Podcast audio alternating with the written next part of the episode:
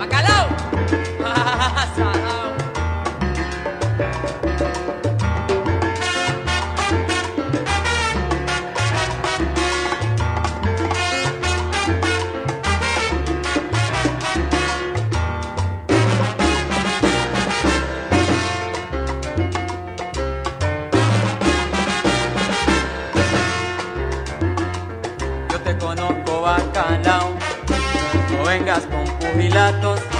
Que tú vienes cada rato pidiéndome una peseta.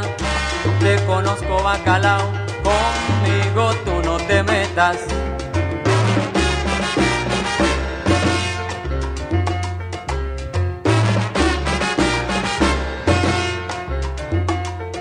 Te conozco, bacalao, no trates de persuadirme.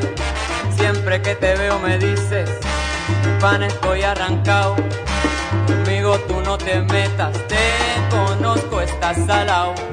Tengo que cerrar las puertas y ventanas de mi casa cuando te veo caminar y pegadito la pasas.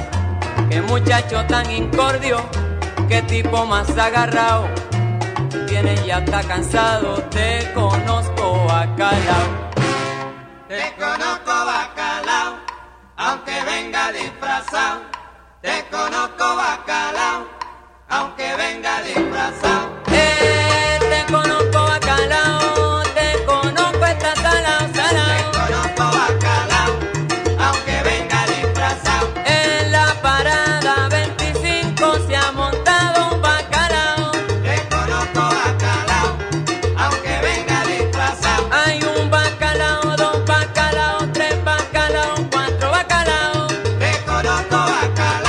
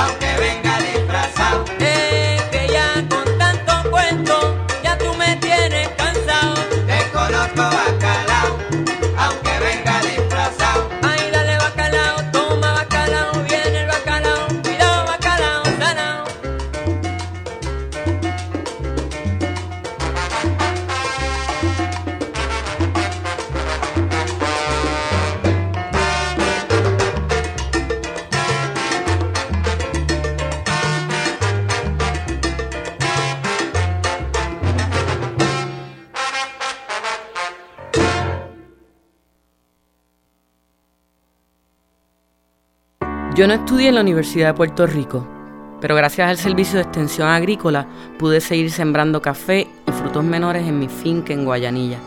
Después de María no quedó nada. Su apoyo fue lo que me salvó.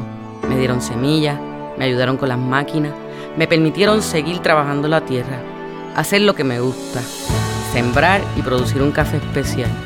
La Universidad de Puerto Rico le da mucho a Puerto Rico. Es la universidad de todos.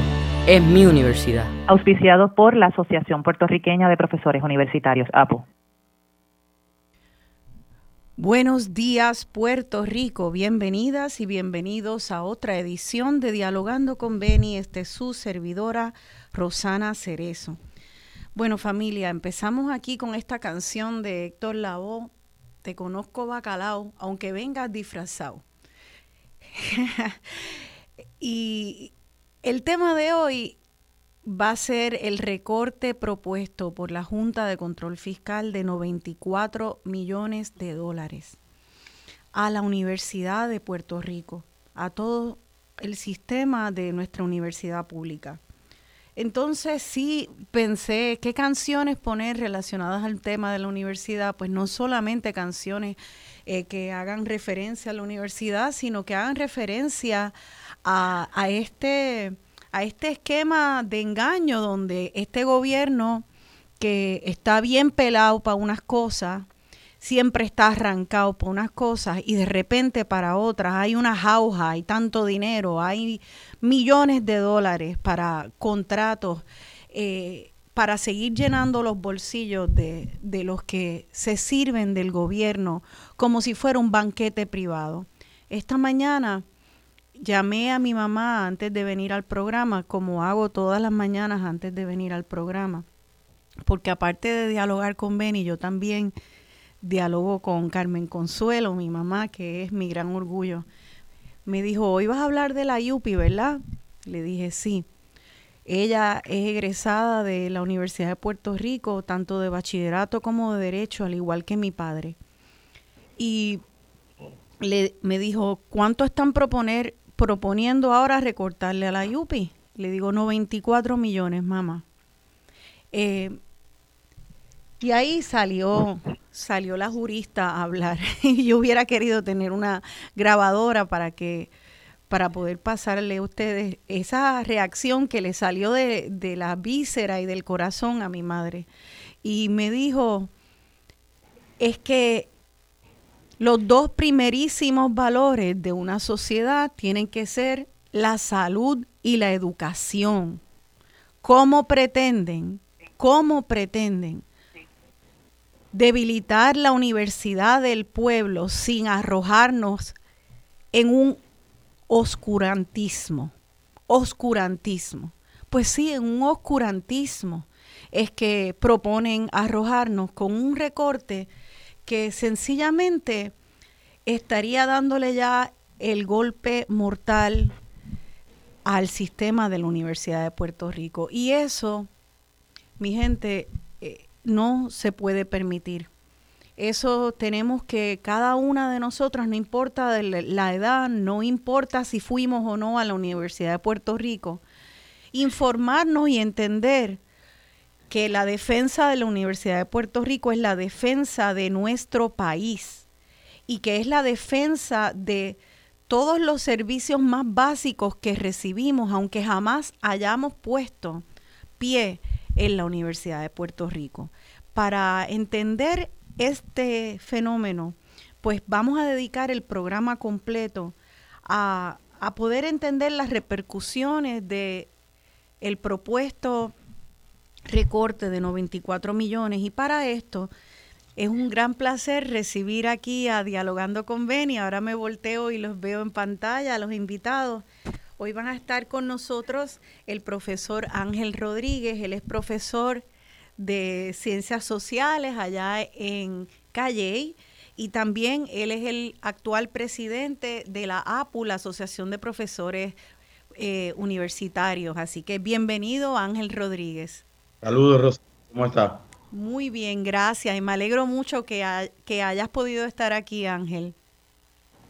Entonces también vemos ahí para las personas que están viendo por Skype y por por, por el por Facebook Live, eh, a Marina Rodríguez. Marina es representante estudiantil. Ella va a ser representante estudiantil por el, lo que queda de este mes, pero ha sido representante estudiantil por los últimos cuatro años en la Junta de Gobierno de la Universidad, eh, perdona, en la Junta Universitaria, perdona, sí, gracias por la corrección. Y, eh, y ella pues eh, va a traernos los planteamientos desde el movimiento estudiantil, de los planteamientos en contra de este recorte de noventa y cuatro millones. Y también allí en pantalla, que la veo pequeñita, pero no por eso deja de ser grande e importante, eh, es Lida Horta, y la doctora Lida Horta, catedrática del Departamento de Salud Ambiental de la Universidad de Puerto Rico en Mayagüez, también fue en una ocasión presidenta de la A P U. Bueno, pues compañeras y compañeros, vamos a arrancar con este tema porque, eh, fíjate, los otros días yo estaba mirando que había una marcha, me pongo una marcha que va a ser este próximo viernes, once de junio, y ahorita podemos hablar de eso. Y veo esta convocatoria a la marcha del próximo viernes y me pongo a buscar información. Entonces, en el periódico vi una, un titular que me confundió. Decía, la Junta de Gobierno de la U P R aprueba un presupuesto sin el recorte de noventa y cuatro millones. Y yo pensé, ay Dios mío, pero pues si es sin el recorte de noventa y cuatro millones, ven acá. Entonces esto me confunde, me confundí y llamé a, a par de personas. Así que yo no sabía por qué una marcha si parece que no van a recortar ningunos noventa y cuatro millones. Vamos entonces a aclarar este tema. ¿Qué les parece, Ángel Rodríguez, si empezamos contigo? Mira, gracias Rosana. Me, me alegro primero que todo la canción que ponía. Primero porque yo soy salsero y es una de mis canciones favoritas, pero además, además me parece que es perfectamente claro cómo esa canción se relaciona con la Junta de Gobierno y la Junta de Control Fiscal, porque uno los conoce, porque siempre nos traen un truco de una manera o de otra. Cuando ellos dicen aprobar un presupuesto sin recorte, eso es solamente parcialmente correcto. En efecto, la universidad, el sistema, no tiene noventa y cuatro millones de dólares, de, de dólares menos. Sin embargo, todos los recintos tienen noventa y cuatro millones de dólares menos. ¿Por qué? Porque lo que hacen es que por instrucciones de la Junta de Control Fiscal, esos noventa y cuatro millones van a partidas de fondos restrictos. Es decir, que se pueden utilizar solamente para lo que la Junta de Control Fiscal determinó, que son gastos administrativos, unos gastos administrativos, unos pagos De, de ciertos pagos a, a, al sistema de retiro. Sin embargo, en el presupuesto de los recintos, es decir, de los once recintos que tenemos, ese dinero no está para contratos, para secciones, para gastos. Incluso hay recintos que pueden terminar sin tener gasto para pagar las util- dinero para pagar las utilidades. Y esto es información que nos dan los propios recintos. Así que por un lado dicen, para las gradas no hay un recorte de noventa y cuatro millones de dólares. Dicho sea de paso, la administración central no se recorta un centavo, pero los recintos tienen noventa y cuatro millones de dólares menos. La administración central, te voy a dar el ejemplo, Rosana, bastante rapidito, tiene un presupuesto de cerca de ochenta y tres millones de dólares. El recinto de Calley tiene un presupuesto de veintiocho millones de dólares. Es decir, tres veces más, casi tres veces más, que no atiende un solo estudiante, que un recinto que tiene veintisiete programas académicos. Eh, es, es algo que no entiendo. Entonces, esta administración central, eh, ¿quiénes, ¿quiénes son los que, que, cuál es la función de la administración central? ¿Quiénes pertenecen a esa administración central y dónde están eh, ubicados los, las personas que trabajan en la administración central de la U P R? La administración central, ¿verdad? Rapidito, el presidente y todos sus asesores, en ocasiones yo le llamo, en el gobierno hay veces que hay asesores de bobería, asesores que uno no sabe exactamente qué es lo que están haciendo, y en la Junta de Gobierno, pero el presupuesto fundamentalmente es desde los espacios de presidencia, vicepresidencia, de asuntos académicos, de asuntos administrativos, de asuntos estudiantiles. Esos a su vez tienen otros asesores, eh, a su vez tienen la división legal que está en Administración Central también, pero el asunto es que no atienden un solo estudiante, la Administración Central no atiende un solo estudiante. Y obviamente un, una, un sistema tan grande como el de la Universidad de Puerto Rico, nadie pretende que no tenga una administración, ¿verdad? Claro. Este, lo que estamos viendo entonces es una desproporción, sin embargo, de, de todos los fondos que, que preservan y defienden estos, los cocorocos de la, de la Universidad de Puerto Rico. Entonces, lo fácil, lo dispuestos que están a cortarle al sistema al cual sirven. Y a, y a los estudiantes a los cuales tienen que servir y los profesores que van a dar ese servicio. Veo que, veo que Marina está diciendo que sí. Marina, tú como estudiante, ¿cómo te sientes cuando oyes que presidentes, asesores y administradores están este, todavía con unos grandes sueldazos y ustedes como estudiantes están siendo los que reciben los recortes sobre las espaldas? Pues, Rosana, es bien frustrante para nosotros los estudiantes porque vemos, como bien mencionábamos aquí, vemos como cada vez es más precaria la vida, ¿no? Para, eh, para poder estudiar, para poder vivir en Puerto Rico. Sin embargo, pues en Administración Central pareciera que no hay una crisis eh, fiscal en la universidad. Ya hay once vicepresidencias, tenemos al presidente y como bien menciona, eh, sueldazos es lo que llueve allí. Tienen un montón de asesores, de puestos de confianza que ciertamente no hacen nada porque es que si hicieran, nosotros conociéramos Eh, sus labores o, o lo que han aportado y pues muchas veces, como dijo Ángel, son puestos que, que no hacen nada y que están por estar. Entonces, mientras tanto, a los estudiantes nos aumentan los costos de estudio, las cuotas, eh, reducen la oferta académica, a los profesores les congelan las plazas, que termina, ¿verdad?, eh, afectándonos a nosotros los estudiantes porque hay menor oferta académica y pues los recortes del presupuesto ponen en peligro que ciertos recintos puedan operar, afectando la accesibilidad a la educación y pues yo, yo pienso que eso es imperdonable. Eh, porque entonces en, en, hablamos de que hay una crisis fiscal, pero la crisis fiscal solo afecta a unos sectores y en el caso de la universidad afecta a la comunidad universitaria, entiéndase sus estudiantes, profesores, no docentes y todo eso, y no a la administración, que, que como bien, de, bien decía Ángel, la administración central no pisan los estudiantes ese, ese, esa área, al revés, para entrar tienes que pasar por un montón de, de seguridad, tienes que estar en un listado y todas estas cosas, eh, pero allí no se toca nada. No hay recorte. Es, es que esto es interesante porque, fíjate, una administración, creo, déjame ver si, si estoy entendiendo, este recorte de noventa y cuatro millones, entonces está amenazando, amenaza con cerrar recintos. Se podrían ver que, que colapsen totalmente recintos del sistema de la universidad pública.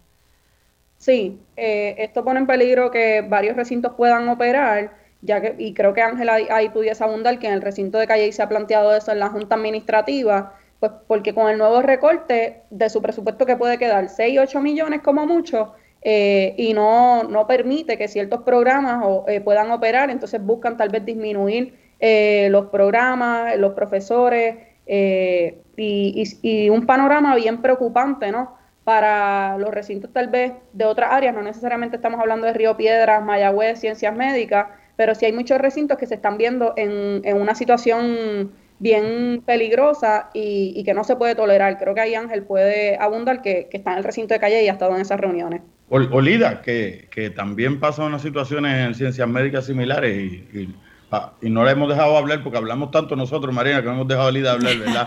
Sí, definitivamente. Sí, por favor, eh, bueno. este Lida, Lida Horta, del recinto de ciencias médicas. Eh, muchas gracias, Rosana, y, y encantada de estar aquí en tu compañía y la de mis distinguidos colegas. El, bueno, yo, el, me, yo quisiera contextualizar. Tú dices, po, tu pregunta iba dirigida, podría poner en riesgo, ¿verdad? Y, y le das, le, le das un carácter futuro. Yo te digo que nosotros ya estamos en riesgo. O sea, hoy, ayer, eh, eh, ya, ya estamos en ese riesgo. Este riesgo que se está representando a corto plazo en pérdida de acreditaciones, que es lo que garantiza que una institución universitaria pueda seguir funcionando, pueda seguir operando, ¿verdad? Así que el, el, esto no es en el futuro, estamos ya, está pasando ya en el momento presente y, y definitivamente me parece que eh, eh, tanto Ángel como Marina eh, lo han presentado eh, eh, directamente. O sea, nosotros tenemos en estos momentos una, eh, unas transformaciones, y estoy utilizando la palabra favorita, una de las palabras favoritas de nuestro presidente en la Universidad de Puerto Rico. Se están dando unas transformaciones. Eh, lo que pasa es que la transformación que él está liderando es una transformación hacia lo más pequeño. O sea, ese, nos estamos cada vez volviendo más pequeños, mucho más dirigidos a unas una áreas que la, la comunidad universitaria desconoce, eh, que los rectores y rectoras reconocen, pero se están haciendo cómplices porque se están moviendo de la mano en esa misma, en esa misma área, y donde, como muy bien se mencionó anteriormente, aparenta ser que el recinto de el, do, el, el, el duodécimo recinto, que es el recinto de administración central, que no gradúa ni un solo estudiante, sigue creciendo y creciendo, y esa grasa sigue aumentando, eh, y no vemos esas repercusiones positivas, de una transformación positiva, no las vemos en nuestros respectivos recintos, ¿verdad? Donde recae la responsabilidad de la educación, de la investigación y del servicio al país de Puerto Rico. Eh, doctora Horta, ¿cómo eh, hay un hay una condición médica de niños y niñitas que nacen con la cabeza bien grande? Eh, que, Hidrocefalia. Sí. Y eso pone en riesgo la vida del niño. Yo lo que estoy viendo es aquí como si fuera un sistema con, como con, con una administración enorme para un cuerpo y un muy cada vez más flaco que no lo sostiene.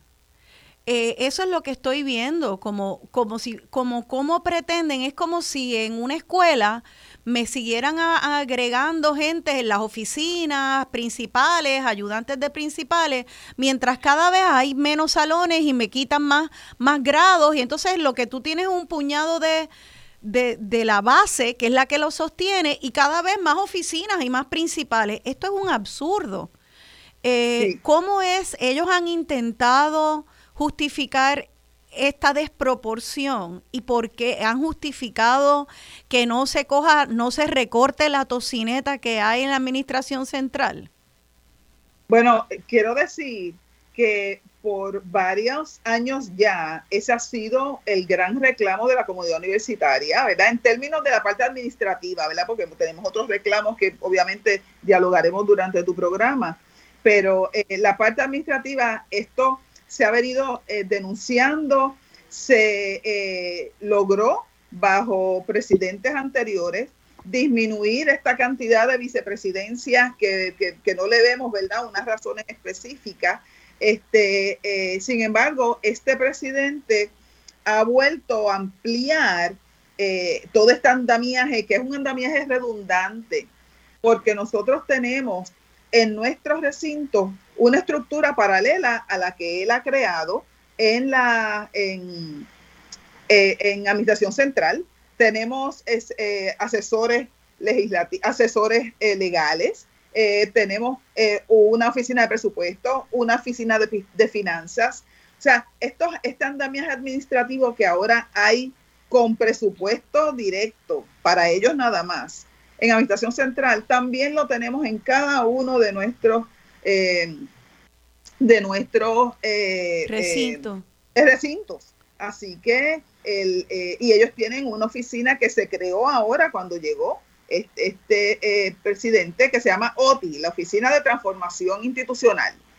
Pues seguimos hablando de la transformación, pero no vemos unos resultados positivos para la misión de la Universidad de Puerto Rico con esa transformación.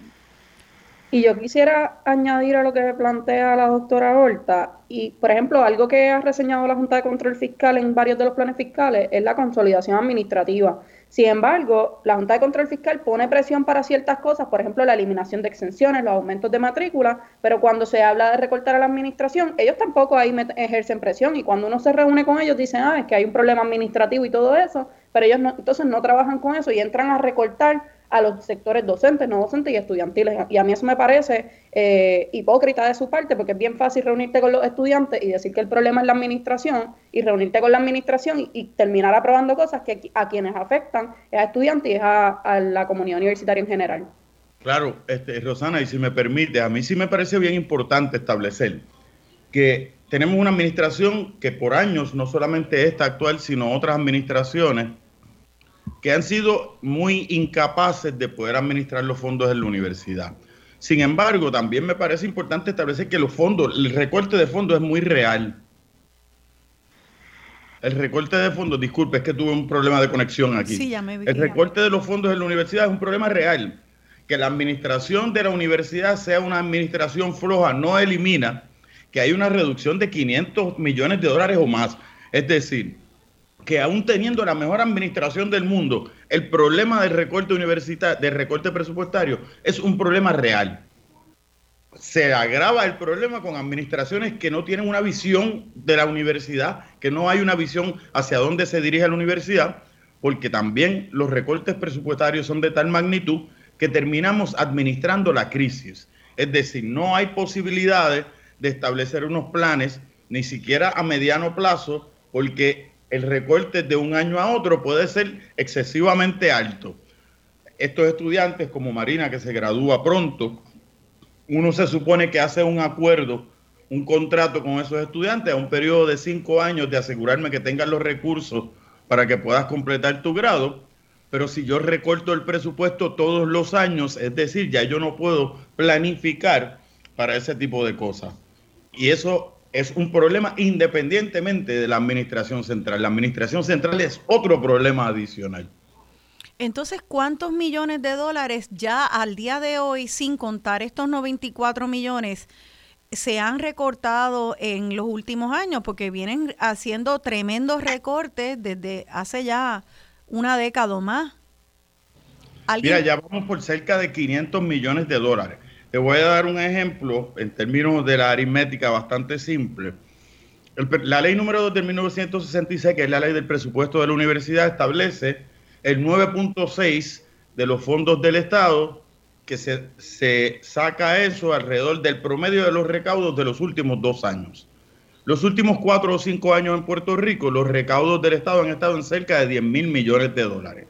Eso quiere decir que lo que el gobierno le tendría que dar a la universidad, me gusta el número diez mil millones porque es redondito y es bien fácil sacar el nueve punto seis, sí, sí. Serían alrededor de novecientos sesenta millones que el Estado por ley, que eso es lo que dice la ley, esa ley no ha sido derogada en ningún momento, que el Estado le tendría que dar a la universidad. En este punto, lo que el Estado le va a conceder a la universidad es cerca de quinientos millones de dólares.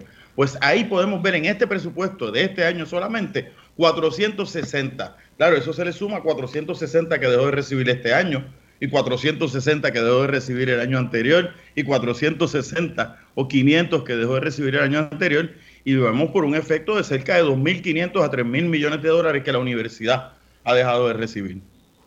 Rosana, a mí sí me gustaría este, eh, añadir a lo que ha establecido Eh, Ángel, eh, nosotros tenemos una chequera, una chequera que eh, la cuenta de la cuenta de, de banco, sí, eh, nos cortaron, o sea, el banco decidió quitarnos la mitad del dinero que teníamos en esa cuenta, así que esta chequera no se puede balancear, yo no tengo dinero para pagar mis deudas porque me llevaron la mitad de mi presupuesto, y en estos momentos la Universidad de Puerto Rico ha perdido más de la mitad de su presupuesto, ¿verdad? En estos cuatro años, a lo que a, y, y esto complementa lo que está mencionando Ángel. El, el, estos son corte tras corte tras corte. Esta transformación es un achicamiento de una forma tal que eh, tenemos el, el, los recintos, ¿verdad? Tenemos los nombres de los recintos y me gusta mucho Este, una imagen que una gran y respetada colega eh, utiliza. Eh, nos va a quedar el nombre, ¿verdad? El branding de la Universidad de Puerto Rico, pero nos, el, lo que hay adentro es completa, va a ser completamente distinto si esto sigue al ritmo que va, ¿verdad? Eh, porque estamos ya operando con la mitad del dinero que necesitamos para operar y estoy utilizando la palabra operar bastante ampliamente porque el, el, o sea, eh, en estos momentos, según Ángel mencionó, los mismos rectores y rectoras en este momento, antes del, del, de este próximo recorte que empieza el próximo mes, ya, ya muchos recintos están en déficit, no, no tienen el dinero para operar, no tienen el dinero para funcionar. Nos, nos tenemos que ir a la pausa. Yo quiero que le demos carne a eso para que nosotros que estamos fuera de la universidad podamos visualizar cómo, qué pasa exactamente si este recorte de noventa y cuatro millones se pone, eh, se pone en marcha el mes que viene. Quédense con nosotros, estamos hablando de los recortes a la Universidad de Puerto Rico y cómo salvar. Bienvenidos aquí de vuelta a Dialogando con Beni. En nuestro segundo segmento estábamos escuchando esa cuña eh, que de una campaña por la Universidad de Puerto Rico que empezó desde el año pasado. Eh, pues porque ya se sabía desde el año pasado que iban a seguir los recortes, a pesar de que ya han sido quinientos millones, se sabía que por ahí venía otra vez a caer la guillotina, eh, como si el, el sistema aguantara que le siguieran cortando más. Eh, así que hace ya un año que, que la comunidad universitaria, profesores, no docentes y estudiantes están alertándonos de que esto venía y llegó, y llegó ahora y el mes que viene pretenden eh, cortar estos noventa y cuatro millones. Este, la canción que puse de Ismael Serrano, Rebelión en Amelín, habla de un flautista que va haciendo, tocando la flauta y eh, diciéndonos, cantándonos una canción que nos emboba. Y la canción lo que dice es no te dejes engañar, esa flautita te la vienen tocando hace tiempo, hay que salir del camino, los ratones tienen que dejar de seguir a, al, al flautista porque si no viene la trampa, nos atrapan y ahí es que nos aniquilan. Esto es lo que estará pasando. Nosotros hace tiempo, sin embargo, despertamos. Muchos despertamos, muchas personas están apoyando a la universidad y sin embargo estos recortes siguen y siguen y la Junta de Control Fiscal aún no declara la Universidad de Puerto Rico como un servicio esencial, o por lo menos la última vez que yo verifiqué. Vamos, vamos entonces a, a ver dónde estamos. Este, quedamos en, en que nos dieran una idea, aunque no pudiéramos entender, quisiera desde que cada uno responda a esto. ¿Cómo se ve una Universidad de Puerto Rico con noventa y cuatro millones menos que proponen cortar este mes que viene? Vamos a ir, eh, entonces vamos a empezar con Ángel, luego Marina y luego eh, Lida, porque cada uno de ustedes quiero hacerle preguntas particulares eh, y especialmente con lo que t- concierne a, a cada uno de los gremios. Dios mío, lo de ciencias médicas no quiero ni imaginármelo. Vam- vamos en orden porque esto es un montón. Eh, Ángel Rodríguez. Mira, eh, Rosana, es, es bien importante que podamos entender el papel de la Junta de Control Fiscal en todo esto y la visión ideológica de la Junta de Control Fiscal con respecto a la universidad. Cuando aquí la Junta de Control Fiscal hace unos cinco años llegó a Puerto Rico, ¿verdad?, a través de la ley Promesa, se hablaba del gasto excesivo en el gobierno y de cómo había que evitar porque se estaba gastando en un montón de cosas. Cinco años después, el gasto del gobierno no se ha reducido. Es decir, los presupuestos del gobierno todos los años siguen siendo de alrededor de diez mil millones de dólares. O sea que no había ningún plan de reducir el gasto gubernamental. Hay un plan de reducir el gasto gubernamental en asuntos que son de servicio a la población. Es decir, vamos a reducir el gasto gubernamental en la Universidad de Puerto Rico. Pero ese dinero no es que no se gasta en el gobierno, es que hay que usarlo para los bonistas, que la Junta de Control Fiscal llega como agencia de cobro para los bonistas. Eso es importante. Porque decía Noam Chomsky, eh, hay un, un meme de Chomsky que está corriendo, que es bien interesante. Chomsky, un lingüista, sociólogo norteamericano, que parte de las estrategias de la privatización es que se reduce de tal manera los, el gasto o los, la inversión en servicios esenciales gubernamentales para que no funcionen. Entonces después decimos tenemos que privatizarlo o tenemos que cerrarlo. Y es un círculo vicioso, no me deja funcionar porque no me das el presupuesto, y luego me dicen no te doy el presupuesto porque no está funcionando. Y eso es parte de lo que uno ve desde la parte más amplia, que es la Junta de Control Fiscal. A modo de ejemplo, Natalie Jaresko se le planteó en un momento dado que el sistema de retiro de beneficios definido, que es el que tenemos en la universidad y el que defendemos como universitaria, la, la, toda la docencia y la no docencia de la universidad, concede cincuenta y cinco centavos por cada dólar que tiene. Eso es, en términos prácticos, uno de los sistemas de retiro más saludables, el más saludable de Puerto Rico por mucho, en todos los territorios norteamericanos que tienen sistema de beneficios definidos, es uno de los más saludables. Natalie Jaresko dijo públicamente que podía dar un dólar por cada dólar y como quiera no debería existir sistema de beneficios definidos porque eso no es lo que la Junta quería para la universidad. De la misma manera, el presidente de la universidad argumentó muy contento, me pareció el colmo del cinismo, argumentó muy contento que este aumento en el costo por crédito para las estudiantes de la universidad no era tan malo porque aunque estaba cerca de las universidades privadas, todavía no estaba igual que el de las universidades privadas y ese es el parámetro para establecer cuánto es lo que deben pagar nuestros estudiantes. Todo esto, fíjense, contrario a lo que es incluso cuando se plantea de igualar a la Universidad de Puerto Rico a las universidades norteamericanas. En Estados Unidos hay todo un movimiento de parte de sectores importantes demócratas, no son los, no son los socialistas, Joe Biden, eh, Hillary Clinton, Bernie Sanders, los candidatos principales hablaban de abaratar los costos de las universidades públicas, incluso con unas propuestas de hacer las universidades públicas gratuitas para estudiantes de, de escasos recursos, y escasos recursos en Estados Unidos. Las propuestas originales eran de familias que ganaran cien mil dólares o menos, que eso sería en Puerto Rico fundamentalmente todos los estudiantes de la Universidad de Puerto Rico.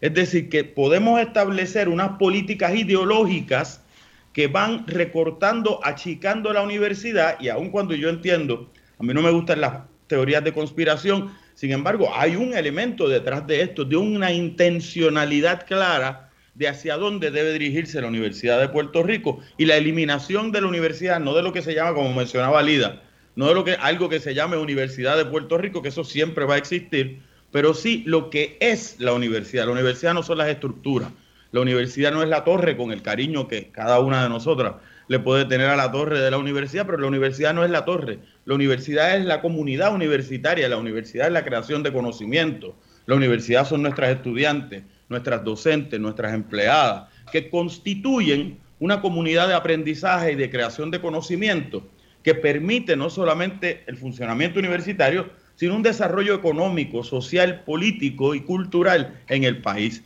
Ese proyecto deja de existir como se había concebido previamente. Marina Rodríguez. Sí, yo quería, más o menos por esa línea de Ángel, Y, y quería argumentar que precisamente yo creo que la, la idea de la Junta de Control Fiscal es esa y, y la administración universitaria está siendo cómplice. So, eso hay que, ¿verdad?, que siempre resaltarlo. Eh, no tal, tal vez no es que deje de existir la Universidad de Puerto Rico, pero sí como la conocemos y si comparamos tal vez el dos mil diecisiete con el dos mil veintiuno en cuanto a los números de matrícula de estudiantes, hemos disminuido catorce mil novecientos veintinueve estudiantes, que para mí son un número sumamente alarmante y aunque la administración quiera justificar con que es porque se han ido de Puerto Rico por otras situaciones, sabemos que, que no necesariamente se limitan a eso, que hay una realidad, la Universidad de Puerto Rico ya no es accesible, los costos de estudio están sumamente altos y, y son similares a los de la universidad privada y mientras eh, hacemos los costos de estudios más caros, el servicio disminuye. Entonces, muchos estudiantes que dicen, si no pueden acceder, y los que pueden acceder, pues para yo recibir unos servicios tan pobres, y por ejemplo me disminuyen la oferta académica, no me aseguran que yo termine mi grado en cuatro o cinco años, pues para eso me voy a la privada, y ahí disminuye, ¿verdad?, lo que era la competencia. Entonces, a mí me molesta mucho, eh, ahora mismo estamos en un nivel, preguntabas que con estos noventa y cuatro millones, ¿cómo vemos la universidad? Pues, pues la vemos en, en unos niveles que puede quedar inoperante, y es bien, bien lamentable, porque ya llegamos, ya cruzamos esa línea, ya estamos en esos números rojos, ya todos los recintos eh, tienen, eh, de, van a, eh, a enfrentar déficits. Y, y yo creo que eso se podía evitar, pero cuando los estudiantes veníamos advirtiendo en la huelga del dos mil diecisiete, la administración universitaria que decía que los recortes eran manejables. Y ahora que ya llegamos al límite es que salen a decir, mira, no podemos, porque ahora mismo hasta la Junta de Gobierno de la Universidad de Puerto Rico emite expresiones de que no van a, no van a tolerar ese plan fiscal aprobado en la Junta de Control Fiscal, de que la Universidad de Puerto Rico no aguanta más recortes, pero pues porque ya llegamos a ese límite. Sin embargo, Es bien fácil yo decirlo, pero en la acción no hacen nada para defender el presupuesto. No, no alzan una voz clara de, mira, esto nos afecta, cómo nos está afectando, ni tampoco acceden, como hablábamos ahorita, a disminuir los costos administrativos y esos gastos que tienen allá en, en administración central, sino que siguen atacando a nuestros sectores. Eh, algo que se plantea ahorita es que, pues, con el costo de matrícula, el costo de matrícula estaba estipulado para pagar la, la deuda de la Universidad de Puerto Rico. Esos aumentos eran para esos fines. Sin embargo, sí. al momento no se ha aportado nada. Entonces uno dice... Hemos sufrido un aumento en matrícula en los últimos tres años, ¿para qué? Para no aportar nada. ¿Qué se ha hecho con ese dinero? ¿Dónde está? Porque no lo vemos, no lo vemos en los servicios, no lo vemos en un aumento en, en oferta académica, no lo vemos en nada. Y, y yo creo que esas cosas son las que nos dan a entender a nosotros que, que tal vez el interés no, no, así, no es eh, incentivar la Universidad de Puerto Rico y nos dan la razón, que era lo que se advertía en, en el dos mil diecisiete. Este, yo, es bien frustrante porque no sabemos a, hasta dónde tenemos que llegar. Ángel planteaba sobre, pues, uno llevar el mensaje de, ah, es que le, le sigo recortando hasta que no pueda funcionar y después te digo, ah, no te voy a dar porque no funciona. Y yo comparo mucho la situación de energía eléctrica con la Universidad de Puerto Rico. A veces yo creo que esa es la agenda que, que están buscando seguir. A la Autoridad de Energía Eléctrica le recortaron tanto para después decir, no, es que este sistema no, no funciona, hay que privatizarlo, pues. Una alianza público-privada, porque a veces esa es la, la solución a todo, de la cual yo difiero completamente. Y, y me molesta saber que tal vez esa sea la agenda con la Universidad de Puerto Rico, porque entonces hacemos cada vez menos accesible eh, la educación pública en nuestro país, y al privatizarla, pues, ni hablemos de eso, o tal vez no, no le cambiemos el nombre, siga siendo público, pero lo que queden son tres recintos, por tanto, mucha, en, en la Cordillera Central, en muchos pueblos no puedan acceder a ella, y eso limita el desarrollo social del país. Porque eh, como planteaba el anuncio de, de antes de comenzar el programa, ¿cómo la Universidad de Puerto Rico aporta? No, no hay que poner un pie en la Universidad de Puerto Rico para uno beneficiarse de ella. El país completo se beneficia de manera directa o indirecta de la Universidad de Puerto Rico. Y entonces, limitar el acceso a ella, limitar los recursos y hacer que esta verdad quede inoperante, es dejar inoperante en un futuro al país. Ahora mismo en la, en la crisis de, del covid diecinueve, quienes han dado cara en muchos ámbitos, tanto en los sistemas de rastreo como en otras cosas, son Eh, investigadores y estudiantes eh, egresados de la Universidad de Puerto Rico, y eso hay que decirlo, y, y a mucho orgullo. Entonces es bien fácil yo decir, ah, orgullo P R y destacar todos los éxitos que tienen, pero a la hora de la verdad no incentivo para que esos éxitos continúen eh, sucediendo, y, y sí. por eso es que a mí me molesta, me molesta la hipocresía tanto de la Junta de Control Fiscal como de la Administración Universitaria. La Junta de Control Fiscal insiste en que la educación sigue siendo accesible, o sea, nosotros los estudiantes nos hemos reunido con ellos y esas son sus palabras. Y, y se muestran incrédulos ante la evidencia que nosotros les mostramos, ante las necesidades que estamos relatando, que sufren los estudiantes. Y claro, es bien fácil desde su postura yo mostrarme incrédulo porque tú no lo vives, tú estás en, en un nivel de privilegio sumamente grande y no estás viviendo lo que nosotros los estudiantes estamos viviendo. Y por eso es que siguen tomando esas decisiones. Eh, y entonces la, la administración universitaria no hace nada para visibilizarlo. O sea, simplemente me opongo, pero no hago nada para vis- visibilizar cómo me está afectando y por qué no puedo Eh, recibir más recortes. Eh, de, antes de, de pasarle la palabra a la doctora Horta, este, quisiera resumir ciertos puntos que cada uno de ustedes trajo para que luego eh, la doctora Horta lo comente en el, en el contexto de, del recinto de ciencias médicas. Y es que Eh, tanto Ángel Rodríguez como Marina Rodríguez están hablando de, fíjate, en la Junta de Control Fiscal lleva cinco años aquí, propone entonces, hace recortes y sin embargo no la, el gobierno sigue. Esos recortes se ven en los servicios al pueblo, medidas de austeridad para los más frágiles y sin embargo toda la tocineta, toda la grasa del gobierno, eso sigue intacto. Lo mismo entonces se ve también este, en la Universidad de Puerto Rico, le siguen subiendo la matrícula, no tocan a la administración, suben la matrícula a los más vulnerables que son las y los estudiantes y entonces sin embargo todavía tampoco se está aportando hacia la deuda. Eh, yo lo que quiero es entonces ver, ve, aquí hay un discurso, por un lado con la boca se dice una cosa, eh, que se va a hacer una cosa y cuando vemos las acciones lo que hay es una hipocresía, es todo lo contrario, lo que se está haciendo es dando una explicación para vulnerar a los más vulnerables que luego ni siquiera lo que ellos mismos dicen lo hacen. Así que yo quiero saber cómo es que se ve esto en ciencias médicas, porque nos acaban de cerrar y quitar la acreditación de una especialidad completa, completamente medular al servicio del país, que es, eh, quisiera que eh, pudiera eh, la doctora Horta explicarnos esta, esta tensión que hay entre el dinero de la administración y lo mal administrado que está, y los administradores que se les tira dinero y tienen dinero y no lo usan bien, y se sigue, sin embargo, desmoronando los servicios al pueblo, los servicios y los accesos a los estudiantes. Vamos a ver cómo nos afecta esto en ciencias médicas, porque es el ejemplo perfecto de cómo la Rosana, U P R le sirve al pueblo, ¿no? Rosana, si me permite, antes que la compañera Lida Horta, porque hay una aclaración importante sobre la deuda de la universidad. La deuda de la universidad, eh, tengamos en cuenta que la deuda del país son alrededor de setenta y dos mil, setenta y tres mil millones de dólares. La deuda de la universidad son exclusivamente algunos cuatrocientos veinte millones de dólares. Es decir, la deuda de la universidad no es una deuda amplia, estaba presupuestada, ha estado presupuestada por años. Lo que pasa es que la Junta de Control Fiscal, en la medida en que coge la deuda de la universidad y la mete dentro de la deuda del país completa, entiendo, donde no se supone que estuviera, porque se trabaja con la emisión de bonos aparte de la universidad, le recorta los fondos a la universidad, entonces es que se deja de pagar la deuda. Siempre había estado presupuestada, pero en la medida que se recortan los fondos, pues no se tiene dinero para pagar la deuda. Y entonces dicen, ves, la universidad no está pagando la deuda. La universidad siempre había pagado su deuda hasta que llegó la Junta de Control Fiscal, es decir, los culpables de que no se pague la deuda de la Universidad de Puerto Rico, que insisto, es una deuda pequeña dentro de una corporación que maneja miles de mil trescientos, o se supone, mil trescientos, mil doscientos millones de dólares de presupuesto, cuatrocientos veinte millones de dólares de deuda es poco. Eh, y no se paga porque la Junta de Control, y me disculpa, Lida, ¿verdad?, que yo sé que iba a hablar no. de ciencias médicas. No, y rapidito, destacando eso que menciona Ángel, tras de que es bien poco lo, lo que nos correspondía, es a quien más se nos ha recortado. Claro. Más de la mitad del presupuesto. Entonces, ¿cómo uno justifica eso? Es injustificable. Qué interesante, sí. Esto es, eh, esto es absurdo, doctora Horta, sí, allá en ciencias médicas. Me alegro que lo hayan mencionado porque eso era parte de lo que quería aclarar Ángel y Marina, así que este, les agradezco muchísimo el que precisamente hayan hecho ese tipo de, de, de alerta. El, el, bueno... El, aquí, el, a mí me parece que debemos comenzar con lo que es la misión de la Universidad de Puerto Rico. Y se, se, se piensa en la Universidad de Puerto Rico como el salón de clases, ¿verdad?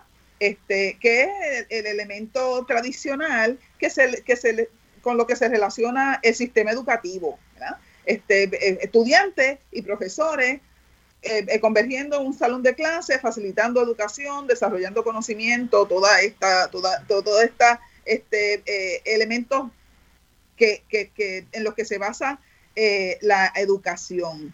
Sin embargo, la Universidad de Puerto Rico trasciende el salón de clases, ¿verdad? Y yo creo que aquí es donde es muy importante para que todos y todas podamos entender eh, este, este maravilloso eh, público que te sigue Y, eh, y, y escucha todos los domingos tu programa, eh, Rosana, el, el que la Universidad de Puerto Rico sale del salón de clases, sale de, su, de sus recintos inclusive, a establecer coordinación y ofrecer servicios legales, servicios culturales y humanísticos, eh, eh, educación eh, de apoyo agrícola y servicios de salud al país. Así que Eh, un recorte a la Universidad de Puerto Rico implica que todos esos servicios que trascienden el salón de clase, que ya hemos visto, y Marina ha sido muy, muy articulada en la forma en que lo ha descrito, que se afectan los servicios de los que están dentro de la Universidad de Puerto Rico, empieza a tener un impacto en los servicios que la Universidad de Puerto Rico le ofrece al país. La Universidad de Puerto Rico no solamente ofrece servicios directos A, en comunidades, al país, sino que también ofrece servicios a otras agencias de gobierno. Así que quiero contextualizar eso porque va muy de la mano con, las, con, con los mensajes que tú estás poniendo en las pausas y, y para eh, eh, darle, ¿verdad?, un, un, un pequeño, este, una pequeña antesala a lo que tú mencionas sobre este asunto de los servicios este, y las acreditaciones que garantizan que esos servicios se puedan ofrecer. ¿eh? El, el, tenemos acreditaciones no solamente para ciencias médicas, que es para lo, ¿verdad? Este, el, la pregunta que me has hecho, sino que tenemos que para muchas, muchas de nuestras disciplinas, un elemento, una organización que acredita y que confirma que la calidad de los servicios que se están ofreciendo son los adecuados de acuerdo a las disciplinas que esas agencias acreditadoras evalúan, ¿verdad? Y leyes tiene agencias acreditadoras, y ya vimos también, este, para volver a amarrar con lo que habíamos hablado originalmente de que esto no es en el futuro, ya estamos ahí, leyes, leyes estuvo en los medios la decana de, de eh, la Escuela de Derecho diciendo que no tiene los recursos, la facultad que necesita para sostener su acreditación. ¿eh? O sea, cada una de, de, de nuestras disciplinas que componen este maravilloso sistema de la Universidad de Puerto Rico tiene unas responsabilidades de responder a unas agencias acreditadoras que dependen de un ingreso recurrente, un ingreso del gobierno recurrente para poder mantenerlo. Ese es el contrato que hemos hecho con cada una de estas acreditaciones. Dicho eso, también quisiera mencionar el hecho de que nosotros eh, usamos un, una, una terminología, ¿verdad?, eh, eh, neoliberal, y hablamos de, de, de, de estos impactos y estas políticas y estas direc- estas, este, eh, eh, estos enfoques neoliberales. ¿Qué quiere decir neoliberal? Quiere decir que nosotros estamos expuestos a que la Junta de Control Fiscal nos está diciendo, aquí sálvese el que pueda, ¿verdad? Y el que tenga con qué salvarse. ¿eh? Así que tenemos un impacto directo con esos recortes que la Junta de Control Fiscal ha establecido a cada uno de estos servicios que damos a agencias de gobierno y directamente al país. Así que dentro de esto, ¿por dónde explota este problema?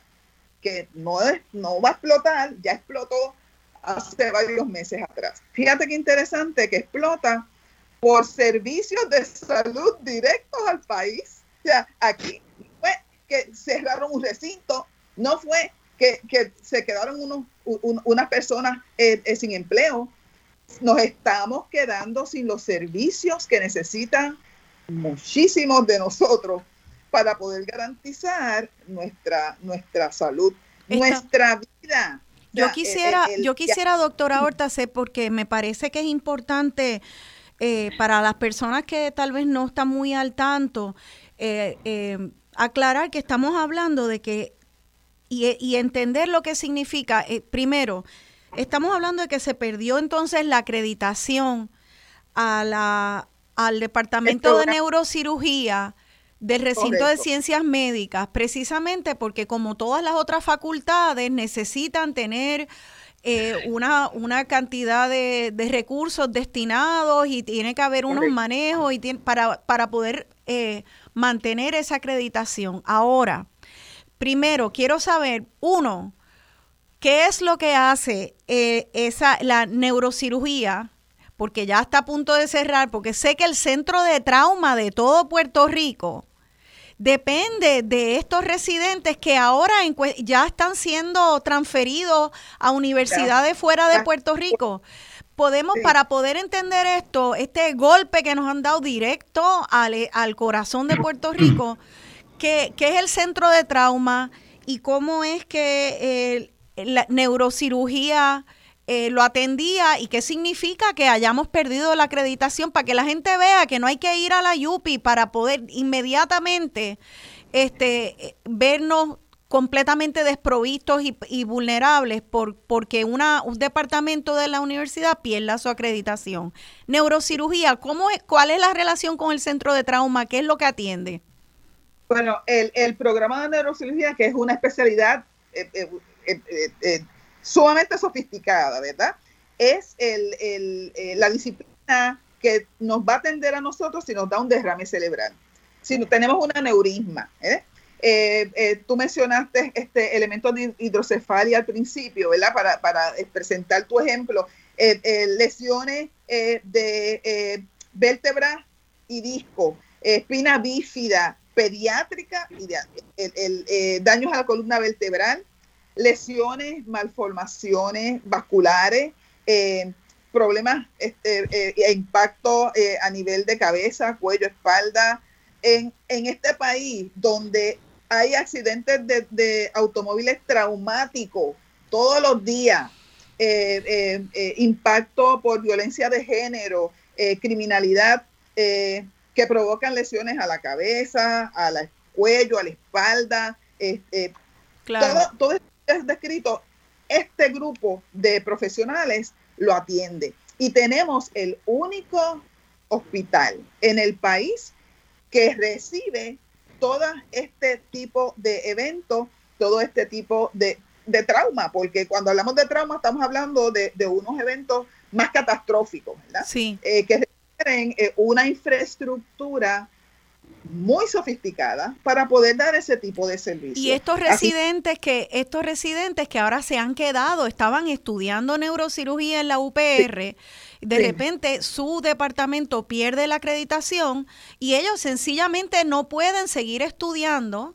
Residentes que también eh, eran parte del ejército de, de doctores eh, que Correcto. Se estaban especializando, pero que, que eran los que estaban ahí en primera fila cuando un boricua tiene un accidente, se lo llevan corriendo al primer centro eh, de trauma, al único centro de trauma del país, y ahí están los residentes. Estaban, mi gente, estaban, porque si usted creía que perder una acreditación de la U P R no le afectaba a usted, sepa que ahora ese centro de trauma no va a tener esos residentes y nos tenemos que ir a la pausa, pero quiero, doctora Horta, que nos explique qué significa para una puertorriqueña, un puertorriqueño que tenga un accidente o cualquiera de estas necesidades de la lista que usted nos dijo, que atiende neurocirugía, ¿qué significa para nosotros ahora cuando vayamos al centro médico a tratar de recibir estos servicios vitales? Quédense con nosotros, se nos va, se nos va la vida literalmente en salvar a nuestra universidad. Aquí de vuelta dialogando con Beni, yo soy Rosana Cerezo y estoy dialogando con el presidente de la A P U, Ángel Rodríguez, profesor en Calley, de, el recinto de Calley, de, en la Facultad de Ciencias Sociales, la doctora Lida Horta, catedrática del Departamento de Salud Ambiental, Marina Rodríguez, representante estudiantil, y ya mismo se va a unir con eh, a nosotras también Patricia Novoa, quien es profesora de Ciencias Sociales, fundadora de la Clínica Legal Psicolo- y Psicológica, eh, porque quería traer a alguien que para ilustrar eh, Eh, pues para muestras un botón, eh, todos los servicios que da la universidad eh, y para continuar esta conversación de eh, para nosotros como ciudadanos que estamos fuera de la universidad, entender el impacto que va a tener sobre Puerto Rico, que se siga debilitando la Universidad de Puerto Rico, aunque no estemos ahí, no tengamos una hija o un hijo ahí. Esto nos va a afectar a todos en el país. Así que antes de recibir a la profesora Patricia Novoa, eh, estamos, quiero poder eh, con la doctora Horta habla, que nos dé, nos explique esto de, de que hayamos perdido la acreditación en neurocirugía, cómo va a operar un centro de trauma. Entonces, eh, ¿qué significa esto para Puerto Rico? Eh, pues, eh, Rosana, eh, te menciono que eh, la, los recortes presupuestarios a la Universidad de Puerto Rico, eh, eh, se ve el impacto, ¿verdad?, de esta primera explosión eh, en términos de la pérdida de esta acreditación. Y yo creo que es bien importante que entendamos que cada disminución que se le hace a la Universidad de Puerto Rico es una disminución en los servicios que la Universidad de Puerto Rico le puede ofrecer al país. ¿Por qué? Porque estas acreditaciones no solamente este, hay que sostenerla, ¿verdad? La acreditación le adjudica una responsabilidad académica y financiera a las instituciones que las ostentan. El programa de neurocirugía no es una diferencia y quiero volver a, a enfatizar, este programa estuvo en, en probatoria desde el dos mil dieciocho. Esto no fue ayer. Esto no fue hace un mes, esto no tiene nada que ver con la pandemia. Desde el dos mil dieciocho estaba en probatoria y fallamos, fallamos. en poder garantizar que los distintos elementos que estaba identificando la agencia acreditadora, todos relacionados con dinero, que no, no, no, no, no se pudo coagular de una forma convincente, llevó el cierre, a la pérdida de esta acreditación, ¿no? Esto quiere decir que en términos de los servicios que ya habíamos sí. mencionado sobre los distintos tipos de eventos que el Hospital de Trauma establece, los residentes que son médicos, eh, eh, ya graduados de medicina, ¿verdad? Médicos que están haciendo una especialidad en esta área, eh, que estaban ya en este programa, están, están no, tuvieron que ser transferidos a otras instituciones donde puedan terminar su carrera, ¿verdad? La Universidad de Puerto Rico tiene una responsabilidad con cada uno de esos especialistas en seguir pagándole su educación en, esta, en estas otras instituciones, eh, con, dentro de las condiciones que la institución estableció para recibirlo. Claro, pa- paréntesis, un... paréntesis ahí, porque quiero, quiero entonces, para yo procesar esto y a ver si lo estoy entendiendo bien, estamos hablando uh-huh. de que entonces ahora estos residentes, se perdió la acreditación de neurocirugía, estos doctores que se están especializando en neurocirugía y que nos atienden a todas estas emergencias en el centro de trauma, no van a estar, pero todavía el sistema de la universidad tiene que pagarle la educación porque sí, hizo un contrato, sí, hizo sí, un contrato de que se iban a poder graduar. Así que ahora no les está dando el espacio para poder especializarse y le va a tener que pagar a otra universidad. Así que nosotros vamos a gastar chavos para que estos doctores, como se debe, porque se hizo un contrato con ellos, se especialicen en otras universidades, se les va a pagar ese dinero a otra institución académica y nosotros vamos a llegar al centro de trauma y esos doctores no van a estar ahí. ¡Qué absurdo es este! ¿Eso es lo que estoy, estoy entendiéndolo bien? Estás entendiendo bien. Esto, esto que va a haber un, una brecha entre el, el desarrollo de estos médicos eh, y el servicio que se dé. Ahora, debo decir, el, el, la univers- el recinto de ciencias médicas, y esto ha trascendido en estos últimos dos días o tres en los medios, eh, decidió no apelar esta, esta eh, acreditación y empezar el proceso para una, una nueva petición, para, para que eh, empezar con una petición base cero, ¿verdad? ¿Qué quiere decir esto?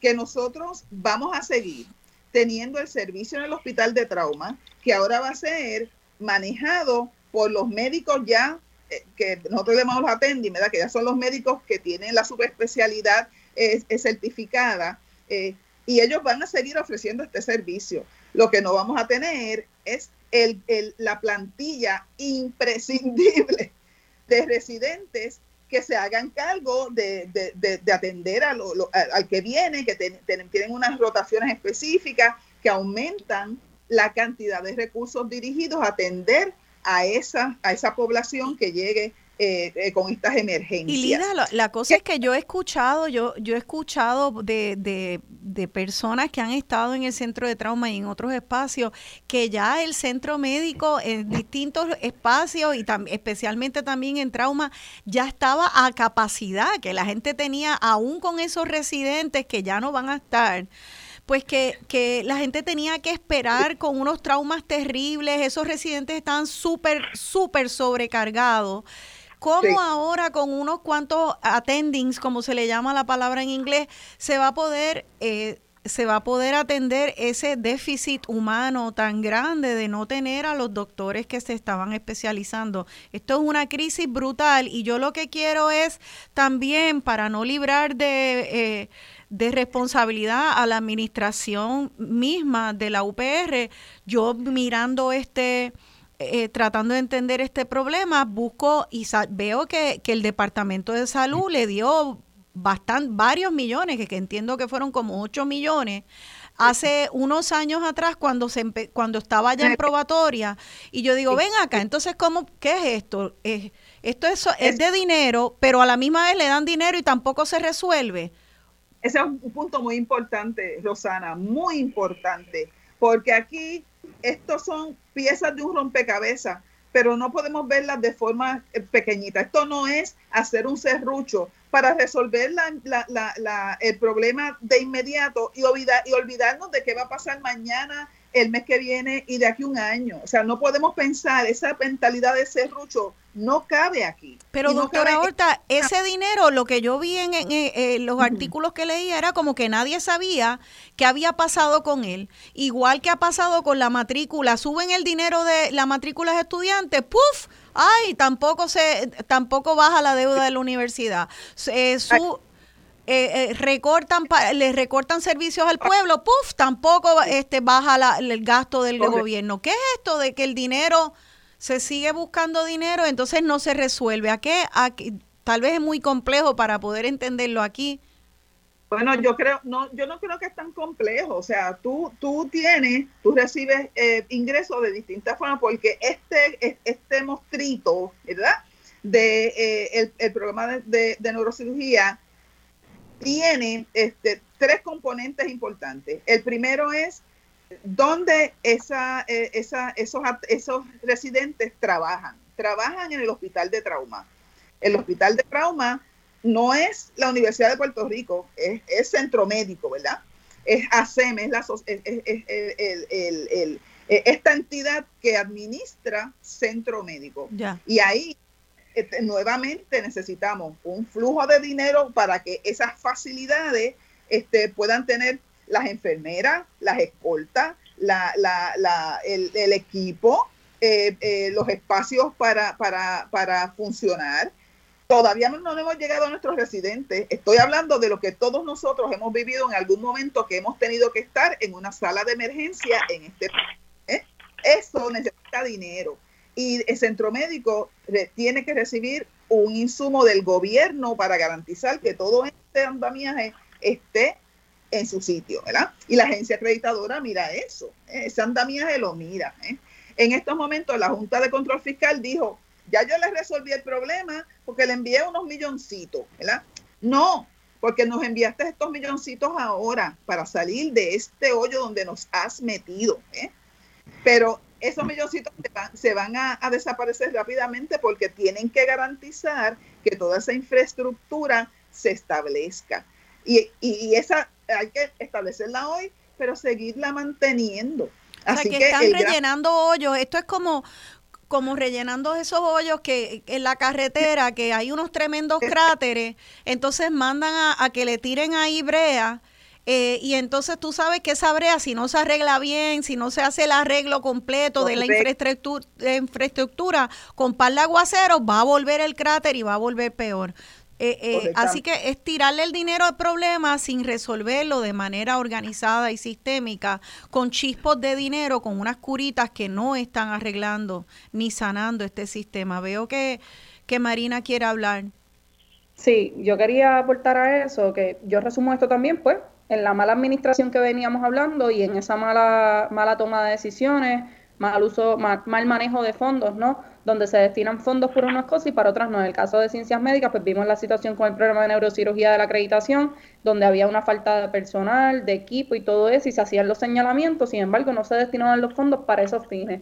En el caso de, ahorita mencionábamos lo de la Escuela de Derecho, que la decana ha mencionado en varias veces, que está en, en peligro de perder su acreditación, por falta de plazas docentes, y entonces tal vez las pueden autorizar, pero no tenemos el dinero para pagar eh, a los docentes que puedan coger esas plazas, entonces no se tienen, y vemos cómo empañetan las cosas, por ejemplo, pues en ese caso de las plazas docentes, pues decimos, ah, vamos a autorizar las plazas, ah, pero no se tiene el dinero. En el caso del presupuesto de la Universidad de Puerto Rico, la administración dice, no, no me recortes los noventa y cuatro millones, pero accede a que se restrinja, entonces los efectos son similares.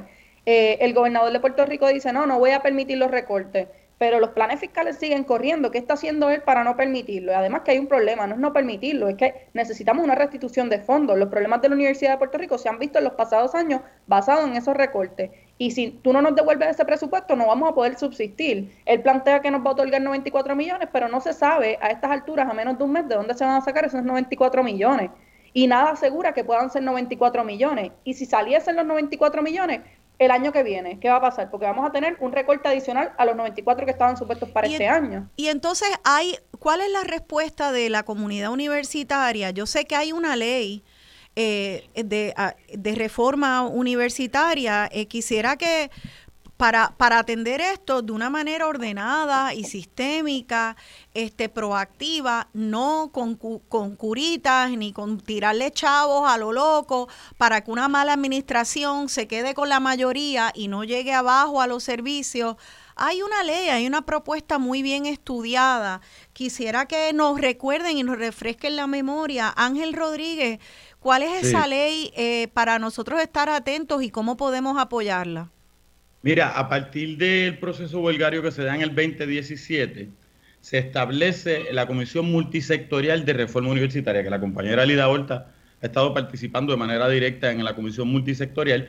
Esta Comisión Multisectorial, con representación de los distintos sectores de la comunidad universitaria y sectores de comunidades aledañas a la universidad, es decir, no solamente la comunidad universitaria, sino el resto de las comunidades de la población de Puerto Rico, porque se parte de la premisa de que la Universidad de Puerto Rico es la universidad del Estado, es la universidad que está enmarcada sí. dentro de necesidades colectivas, y se por, por años se está dos, tres, casi cuatro años ya en ese proceso, y se crea un proyecto de una nueva ley universitaria.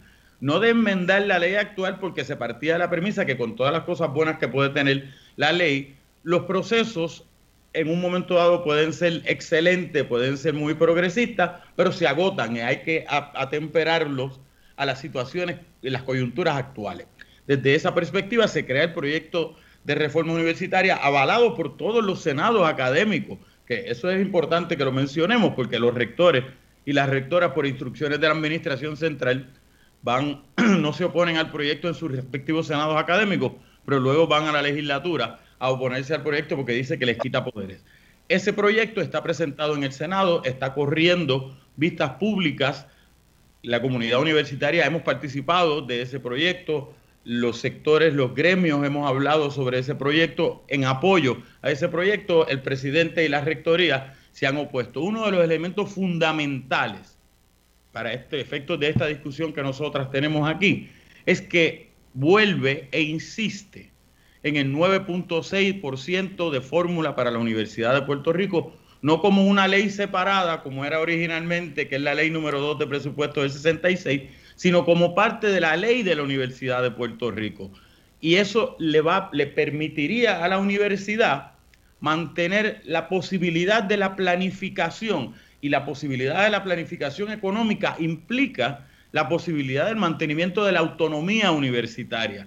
En la medida en que no hay autonomía fiscal, no puede haber autonomía académica, no puede haber autonomía universitaria. Ese proyecto permite, solidifica la autonomía, y la autonomía universitaria es algo que se está peleando hace cien años, que comienza por allá en Córdoba, en Argentina, porque es una pelea constante que tenemos que llevar. Ese proyecto permite ese tipo de cosas. Eh, eh, Rosana, si me permite, eh, con respecto al proyecto, la, la, hay unos elementos en esa, en esa, en esa ley que esperamos que próximamente, ¿verdad?, vea la luz del día y pase a la firma del gobernador. Estamos muy optimistas de que así va a ser. El, el, el, le va a ofrecer a la Universidad de Puerto Rico unos, unos procesos de agilidad para eh, poder eh, garantizar que estos elementos que hemos estado hablando de problemas administrativos, de falta de supervisión, la increíble politización que hay dentro de la Universidad de Puerto Rico, que la he tenido por décadas, sí. eh, Esto es una transformación, ¿verdad? Una transformación de la comunidad por la comunidad. Se le adjudica Eh, responsabilidad a decisiones eh, y, a, a, y acciones de la gerencia académica. Se especifican elementos de evaluación que, interesantemente, la ley actual lo tiene y el reglamento lo tiene, y como que a la gente se le había olvidado que eso existía, ¿verdad? Pues ahora se está trayendo nuevamente eh, en, en, el, en, en las presentaciones que se han hecho de Pero, este pues, proyecto. Pero puedo hacer ahí una pausa, porque se le, se le, esa ley está... está trayendo entonces como renovando, reafirmando elementos que ya existían, este, como por ejemplo que haya transparencia en la gerencia o en la administración. Esto me parece bien importante porque estamos hablando de una administración que no se está recortando a sí misma, que tiene sueldazos, que hay no sé cuántas vicepresidencias, que reciben millones y después no llega el dinero abajo, ni a los residentes, ni al pueblo. O sea, obviamente aquí hay un problema grave en la gerencia de la, de la Universidad de Puerto Rico y me parece excelente que este nuevo proyecto eh, de reforma universitaria lo quiera atender, pero ¿por qué nosotros tenemos que pensar que rompí aquel papel y ahora pongo esta otra y este sí le van a hacer caso y este sí va a tener dientes y va a hacer que esta gerencia rinda cuentas a, al pueblo y, a, y al resto de la comunidad universitaria? ¿Por qué este sí y el otro no? Yo creo que... Ah, Lida, ibas a... Yo quería destacar algo rapidito de eso y, y precisamente contesta tu pregunta. El proyecto para, ¿verdad?, cambia la manera en que esa gerencia puede llegar a ser gerencia de la Universidad de Puerto Rico, porque ahora mismo no se toma en cuenta la voz de la comunidad universitaria y, por ejemplo, aunque los senados académicos tomen una decisión, la administración muchas veces hace caso omiso a esa decisión. Y, por ejemplo, para nombrar un rector se crean los comités, pero sin embargo, si el Senado Académico emite un informe negativo, como quiera Presidencia y la Junta de Gobierno puede nombrar ciertas personas a la Rectoría o a la Presidencia de la Universidad de Puerto Rico. Pues, ¿qué hace el proyecto? No, tiene que contar con el aval de la comunidad universitaria. No. Hay un listado, por ejemplo, para la Junta de Gobierno donde se emiten eh, ciertas recomendaciones y de ahí se hacen los nombramientos. O sea, nos aseguramos de que las personas que lleguen a esos puestos cuenten sí. con la capacitación y con el aval de la comunidad universitaria y, por tanto, respondan a la comunidad universitaria. Así que de esa manera sabemos que quienes tomen las decisiones y estén en esa gerencia no van a tener otros intereses aliados a las políticas, a, a los partidos yeah. políticos, a quien esté en turno, sino tienen que responder y van a responder a la comunidad universitaria. Y una pregunta, eh, y la y la transparencia, o sea, estas decisiones de la gerencia, este de, de qué tal, cogen un montón de dinero, se queda atrapado allá arriba en esa cabezota administrativa y no baja para los servicios. Es como cuando yo trabajaba eh, en, la, en las escuelas públicas, que tuve, tú oyes de estos grandes presupuestos de Departamento de Educación y entonces nunca en la década que entré yo a una escuela pública había ni, ni siquiera papel de inodoro. O sea, una administración enorme pagándole cuánto gasto hay, un montón de tocineta a la administración y luego el servicio flaco, deficiente, haciendo de tripas corazones. ¿Hay algo en esa ley que, que, que haga que esa administración, gerencia, rinda cuentas para que se vaya cambiando esa proporción eh, cínica, injusta, abusiva, de quitarle a lo que supuestamente es la razón de existir de, esa minist- de, de, de la universidad para dárselo a la gerencia? ¿Hay Mira. algo en esa ley que ayude a, a, a que esta gente rinda cuentas? Rosana, sí, hay, hay dos cosas que me parecen bien importantes. Número uno, que hacer hincapié que a pesar de lo malo que ha funcionado el proceso administrativo en la universidad, el recorte de fondos es real. Es decir, porque okay. tengamos una administración responsable, sí. no se resuelve el problema de la universidad. Sin embargo, sí. esta ley, este proyecto de ley universitaria contiene que esos administradores tengan que ser transparentes y que la comunidad universitaria pueda decidir sacar a esos administradores si entiende que es así. Ahora mismo eso no es posible. Uno puede pedir la renuncia de todo el mundo y en muchas ocasiones las peticiones de renuncia son como el Día de las Madres. La gente está tan molesta, tan molesta con los administradores que van a apoyar peticiones de renuncia, pero no tiene ningún tracto, no tiene ningún, ningún diente para poder hacerlo. Este proyecto de ley universitaria Muy contiene bien. esa posibilidad. Muy que bien. sean evaluados, evaluadas esas administradoras y que a su vez si la comunidad entiende que no están haciendo el trabajo pertinente, puede sacar, remover a eso a través de unos procesos, ¿verdad?, que están muy claro. bien estructurados en el proyecto de ley, pero obliga a responderle a la comunidad universitaria, a esos administradores y esas administradoras. Eso es y, bien y, importante. Rosana, sí. Una de las áreas que este, complementa lo que menciona Ángel es el hecho de que eh, nosotros reconocemos, la comisión que presenta, que desarrolla este proyecto, ha reconocido el carácter público de la Universidad de Puerto Rico y, y quiere mantener ese carácter público. Reconocemos nuestra responsabilidad de informarle al país y de mantener esta, esta universidad accesible al país. Eh, y se establece que el, el, igual que lo ha establecido siempre esta ley, que el, el Ejecutivo, el gobernador o la gobernadora eh, va a seguir eh, identificando para el organismo superior, que ahora se llama Junta de Gobierno, y que en esta ley se le va a llamar Consejo Universitario, sí, que ese organismo superior van a ver la misma composición que tenemos ahora, trece personas, el, el, pero la, la, el, el Ejecutivo va a estar nombrando siete, de esas trece, siete personas, igual que lo hace ahora. Ya. Eh, pero esas, esos nombres van a salir de una, de una terna que va a surgir de la misma comunidad, ¿verdad? Donde vamos a decir, bueno, eh, allá en, en, en Chicago hay una persona extraordinaria que podría ser un excelente recurso y un talento excelente ya. para esa junta. Y, y se va, y él va a poder, o ella va a poder escoger de esa gran pote de talento ya. que se le presente en esta lista, ¿verdad? Independiente, que no es lo que hace ahora, que es de la lista chiquita de quiénes son mis acólitos este de, de, de eh, partidos eh, claro. eh, eh, políticos partidistas, ¿verdad? Y de esa lista chiquita es que yo selecciono las personas que muevo a las distintas posiciones. Pues estamos hablando nada más y nada menos de una ley que está proponiendo con procesos con que tienen de verdad eh, transparencia y, y dientes para poder hacerlo, eh, que se pase de una partidocracia a una meritocracia en la Universidad de Puerto Rico. Así que esta ley de reforma universitaria la tenemos que apoyar. En el próximo segmento seguimos hablando de cómo esta universidad nos sirve a nosotros y vamos a recibir a una de esas profesoras que se ha dedicado cuerpo y alma a servirnos a nosotros y a nosotras. Quédense con nosotros. Estamos en Dialogando con Beni. Aquí de vuelta Dialogando con Beni. Yo soy Rosana Cerezo y estoy dialogando con Lida Horta, Marina Rodríguez, Ángel Rodríguez, y ahora se va a unir a nosotros también la profesora Patricia Novoa de el, del recinto de, de Calley también precisamente.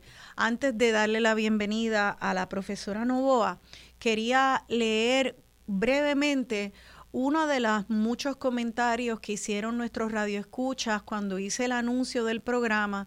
Pedí que compartieran eh, con nosotras la, eh, sus experiencias con la Universidad de Puerto Rico. Eh, hubo muchos comentarios bien importantes y, y fue bien hermoso ver a todo el mundo compartir. Hubo varios que hablaron de la movilidad social y yo quiero leer uno de ellos. Eh, y lee así: pertenezco a una familia obrera que vivió agregada en finca de cultivo de caña de azúcar desde mil novecientos treinta y siete en Manatí, Puerto Rico. Mi padre estudió hasta tercer grado y mi mamá fue analfabeta.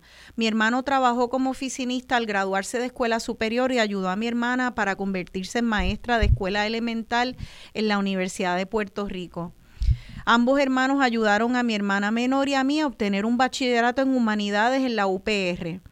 Gracias a los programas de educación extramuros de la U P R, mis hermanos mayores obtuvieron su bachillerato en pedagogía y contabilidad. Al fundar los colegios regionales, la U P R me permitió trabajar como profesora asistente mientras terminaba mi grado de ma- maestría en filosofía. Me retiré como catedrática de humanidades en diciembre del noventa y nueve. Mi hermana menor terminó su doctorado en filosofía y letras en la Facultad de Estudios Hispánicos, lo que considero simbólicamente el mayor logro de mi mamá analfabeta y de la Universidad de Puerto Rico, alma mater en la historia de mi familia. Así que a la alma mater se le debe una deidad, como dice esa canción.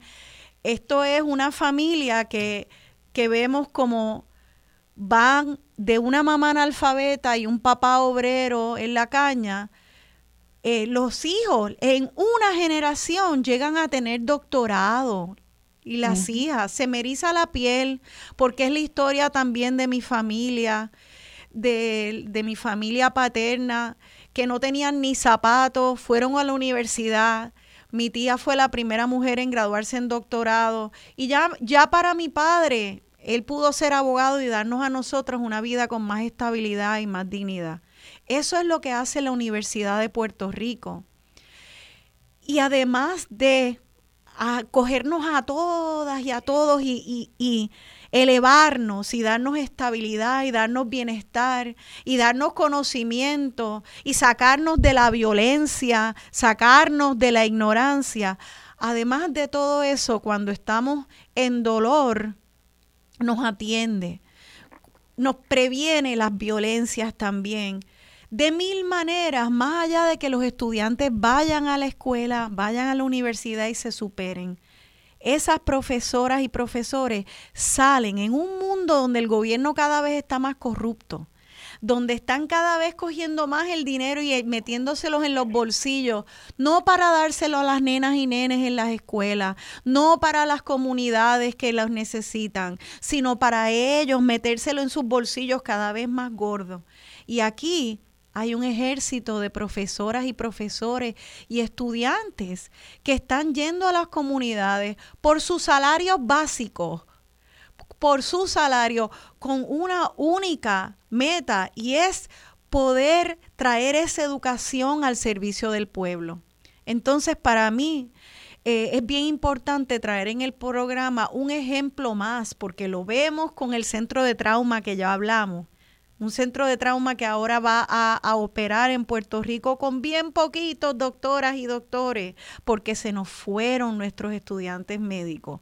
Quiero también que ahora le demos la bienvenida a esta profesora, que es una de un ejército, quiero decirles de un ejército de mujeres y hombres que están eh, estudiando, investigando, y de toda esa investigación que sale de la academia, llevándola a las comunidades para mejorarla y de ahí volver a investigar. Y en ese motor siguen mejorando y mejorando. Estas personas son a las que les queremos quitar el dinero.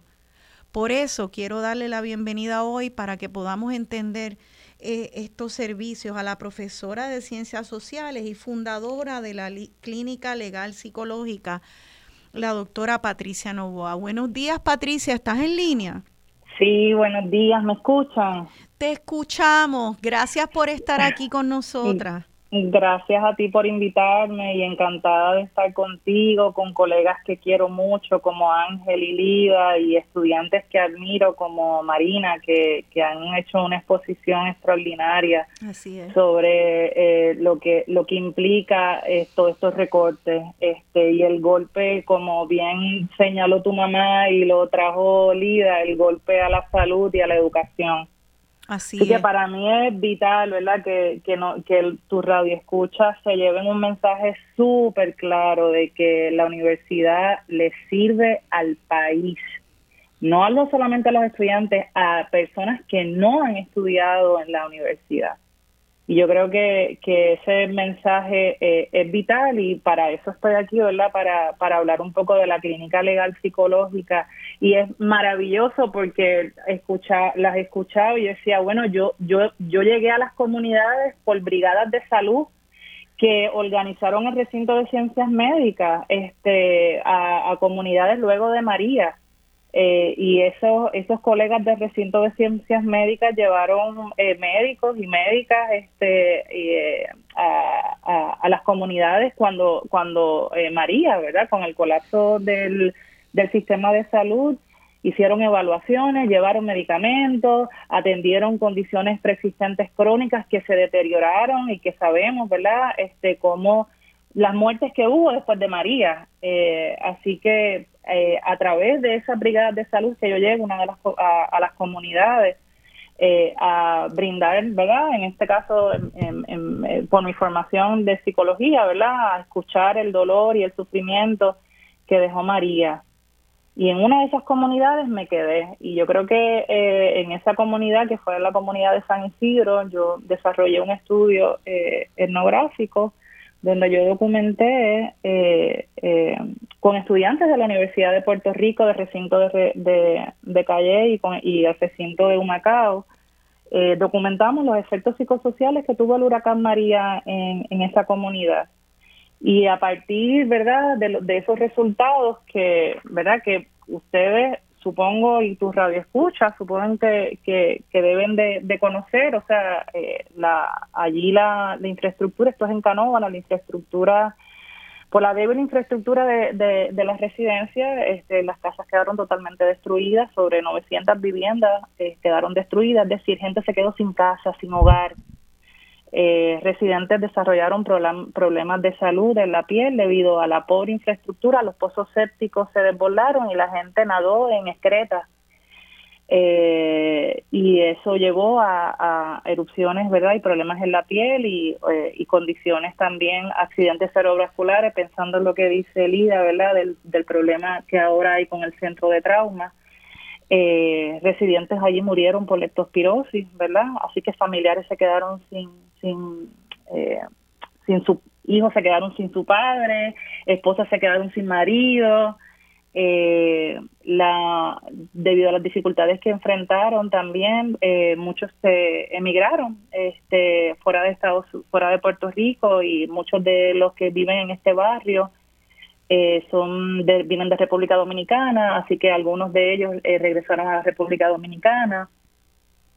Hubo mucho trato discriminatorio este eh, por los inspectores de FEMA eh, a, a estos residentes, así que eh, eh, Eh, pues obviamente, y las dificultades también, que también se han documentado en, en prensa, las dificultades con el programa Todo Renace, donde no les brindaban eh, información sobre su sobre su, sus casos, las reparaciones eh, deficientes que, tu, que tuvo eh, eh, ese programa a la reconstrucción de, la, de esas viviendas.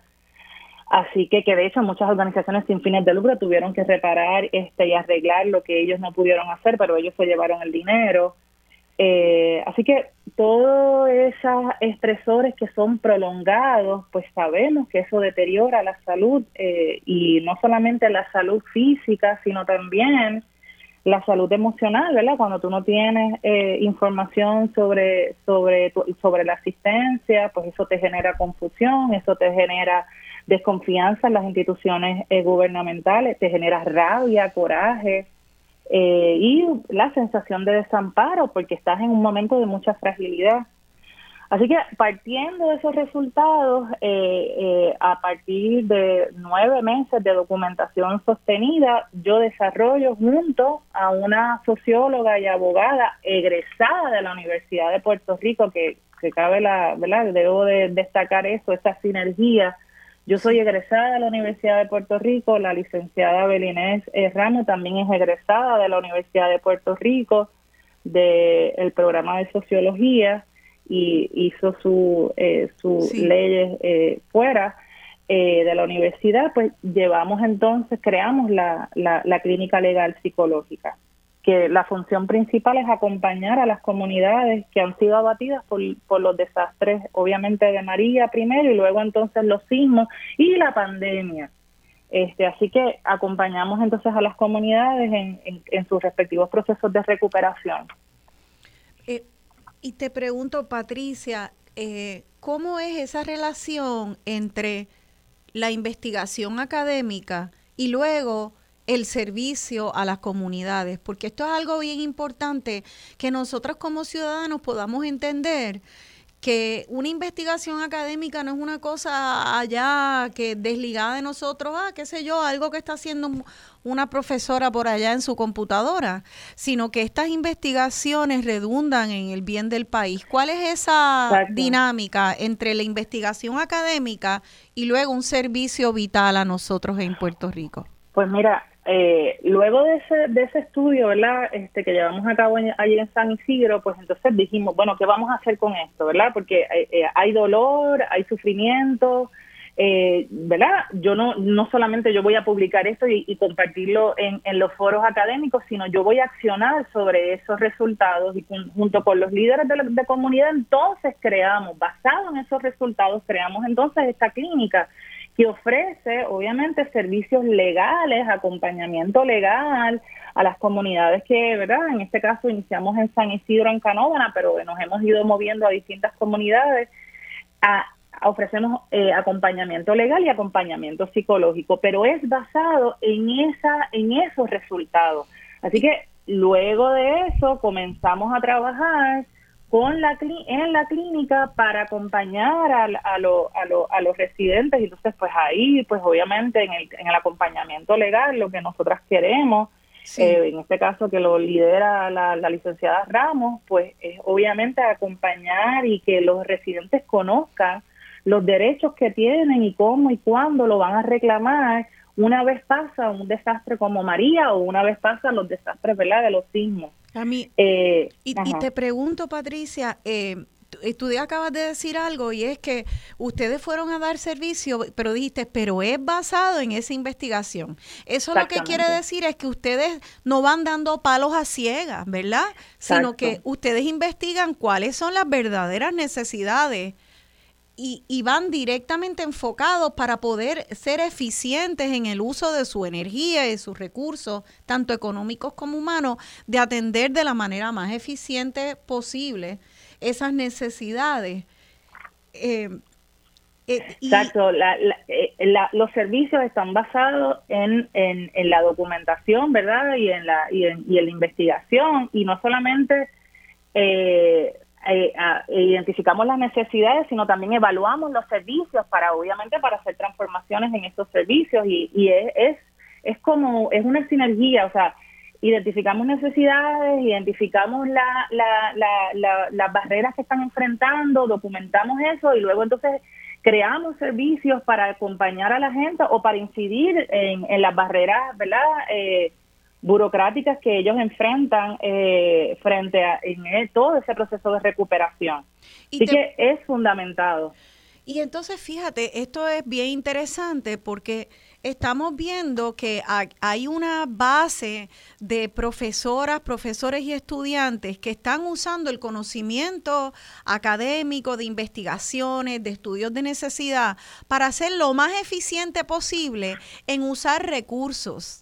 Y sin uh-huh. embargo, entonces hay una administración que le dan dinero y, y cae como en esta en este torbellino, en un, en un hoyo negro, eh, que, que no se sabe a dónde va el dinero. Yo veo un contraste muy grande entre una, una base que está siendo muy eficiente en la administración de recursos humanos y económicos y una administración que está haciendo todo lo contrario, que necesita dinero, nadie cuestiona que necesite dinero, pero que no está teniendo la misma eficacia eh, y que ni, ni respondiendo, y de hecho se está hasta negando a, a, a apoyar la ley de reforma ¿qué permitiría esa transparencia? ¿Cómo es que tú usas eficientemente esos recursos? Eh, Marina, veo que quieres comentar algo en cuanto a esto. Sí, yo quería eh, comentar, ¿verdad? Aquí estamos viendo los ejemplos de cómo la Universidad de Puerto Rico nos brinda los recursos, nos capacita, ¿verdad?, para servir a, al país, para devolverle lo que tanto nos dio la universidad de, de alguna u otra manera. Eh, estábamos planteando ahora, ¿verdad?, cómo se ven los contrastes y yo pienso que también está en, en esa visión y misión de cada persona, en, en su manera de ser y en cuáles son los intereses futuros. Nosotros venimos aquí a educarnos para servir al país. Hay veces que muchas de estas personas que están en, en el gobierno y en la administración universitaria vienen a servirse a ellos, no a servirle a una comunidad, no a servirle al país. Y ahí se ve la diferencia. Este, yo creo que, que en este programa hemos tenido la oportunidad de dialogar de muchas cosas, de dialogar sobre los problemas que enfrenta la Universidad de Puerto Rico y cómo, ¿verdad?, la Universidad de Puerto Rico aporta al país desde distintas disciplinas, de distintas maneras, eh, y las razones principales por las cuales tenemos que como país unirnos y defenderlas, porque como bien dijimos en un principio, no se trata de la comunidad universitaria únicamente, sino del país en general y de claro. cómo se beneficia la Universidad de Puerto Rico. Y me gustaría destacar, pienso que es el momento para hablar sobre eh, la, las movilizaciones que se tienen. En este caso estamos convocando una manifestación para el próximo viernes once de junio a las tres de la tarde. Vamos a marchar desde el Capitolio a Fortaleza en defensa de nuestra universidad, en defensa de ese presupuesto que es lo que garantiza que nuestra universidad pueda seguir operando y brindando estos servicios de los cuales hemos hablado hoy, de asegurarle al país eh, el acceso a la educación y el acceso a su desarrollo socioeconómico y en distintas maneras. Excelente, que no, gracias por traer eso, porque envuelta en el en el análisis, se me estaba olvidando recalcar que hay una marcha, es este viernes, es a las tres, nos mm. vamos a ver allá en el Capitolio. Muchas de nosotros estamos ya vacunados, los que no estén, pues pues vamos con nuestras mascarillas como quiera, pero esto es necesario, eh, darnos, darnos cita allí. Y estamos defendiendo, fíjate, cuando Patricia habla, yo eh, haciendo aquí estas conexiones locas que yo hago en mi cerebro a veces, pero Estaba pensando en el profesor que vino hace, que entrevisté hace unos cuantos programas atrás, que era un profesor turco de la Universidad de Puerto Rico que atiende las abejas. Y tú dices, y él, y las abejas pues son tan vitales para sostener nuestro medio ambiente, nuestra cadena alimentaria. Y él explicaba que las abejas, eh, ta, por ser tan chiquititas y esta, estar por todas partes y estar regadas y, y, y atender muchas distintas flores y polinizar muchos distintos vegetales, pues eh, por eso es que son tan importantes, por eso es que nos sostienen. Él estaba preocupadísimo que lleva veinte años estudiando las abejas de Puerto Rico y que ahora se va a retirar, van a congelar su plaza y él no sabe qué va a pasar con ese proyecto que es tan importante y que le queda tanto por aportar. Y lo que pienso en esta conexión loca es que Patricia Novoa eh, y los residentes y, y la gente en Utuado que está haciendo agricultura, y cuando tú miras todos los proyectos de la Universidad de Puerto Rico, es un ejército de abejitas que están polinizando todo lo que tú te puedes imaginar, uh-huh. desde la sensibilidad de nuestro pueblo, desde las necesidades más básicas de trauma, de comida, de, de, de, de salud, de, de, de conciencia, de empatía, de mira, po, arte, todo. Sencillamente, la Universidad de Puerto Rico saca, es como un panal del cual vuelan millones de abejitas por toda la isla. Pero esa red es la que se está viendo ahora afectada y que se ve que ya ahora podríamos entonces empezar a quitar cantos completos del panal, completos, y van a morir montones de esas abejitas obreras, como eh, eh, que están sosteniendo nuestra agricultura, nuestra educación, nuestra salud. Entonces ahora vemos que re, los recintos son parte de, ese, de esa red. Y hay recintos indispensables que están a punto entonces de colapsar, a punto de colapsar con este, con este eh, recorte de noventa y cuatro millones. ¿Ustedes tienen alguna idea de cuáles son esos recintos que se están viendo más amenazados a su existencia? Porque no quiere decir que todos están amenazados, la manera en que operan, eh, todos están siendo amenazados, hasta los, los que hasta ahora han sido más robustos, pero ¿cuáles son los que podrían dejar de existir y punto?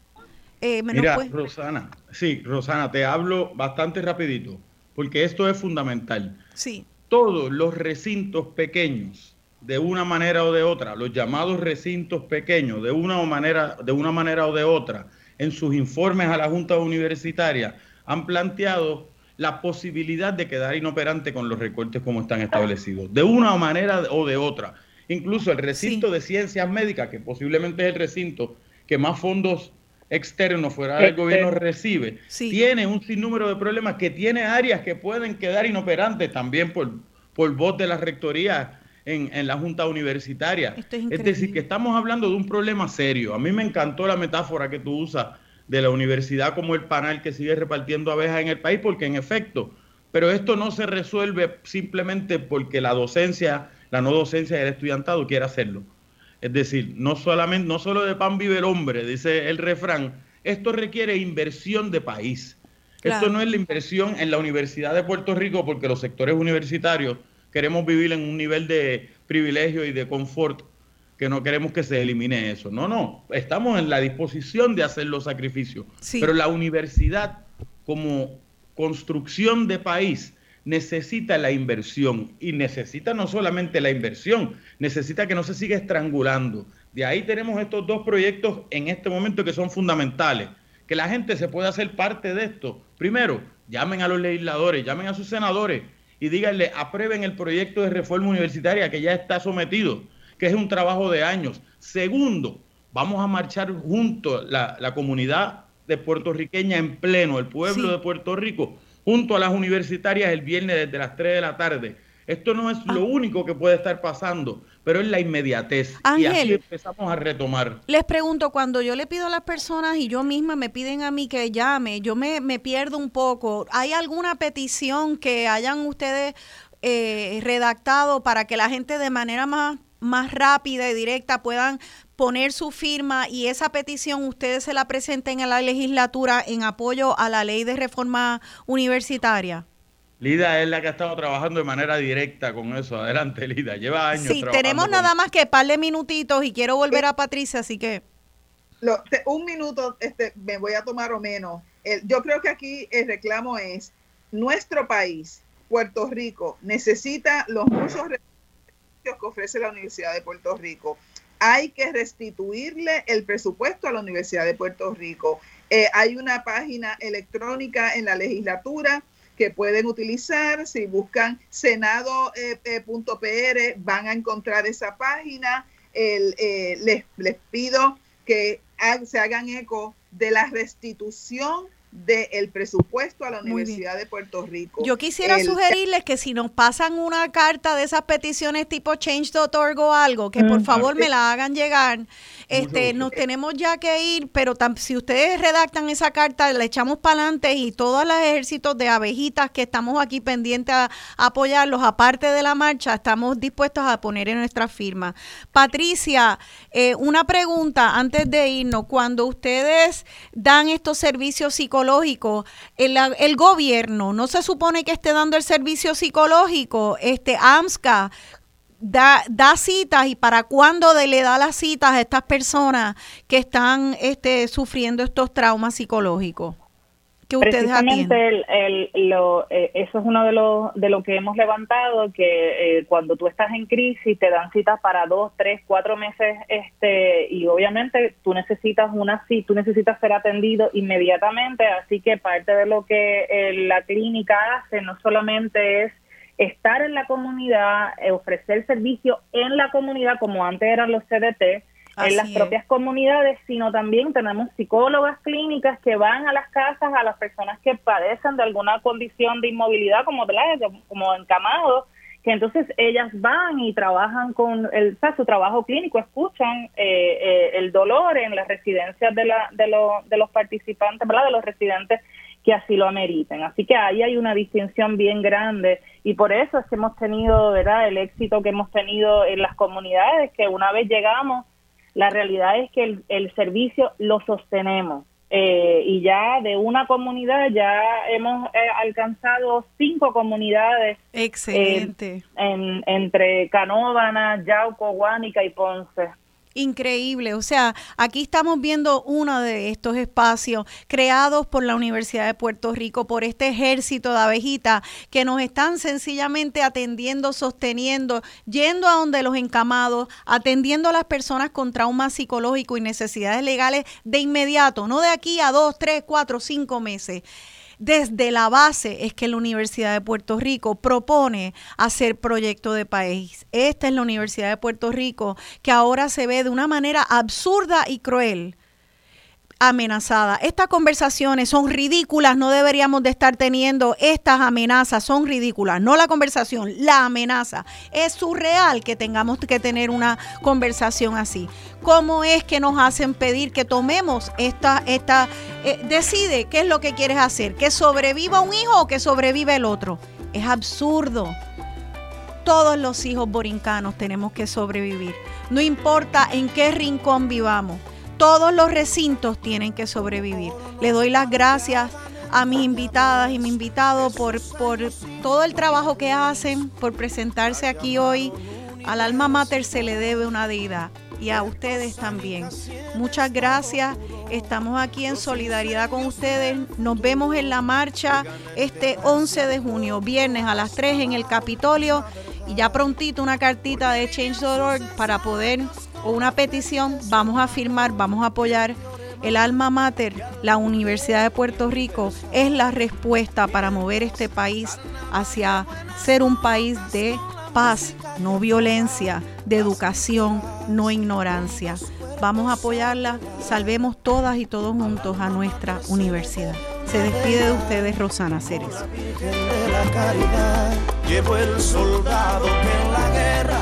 Le puso al cuello su mamá y el alma mater, entre idilio y escasez, salvando.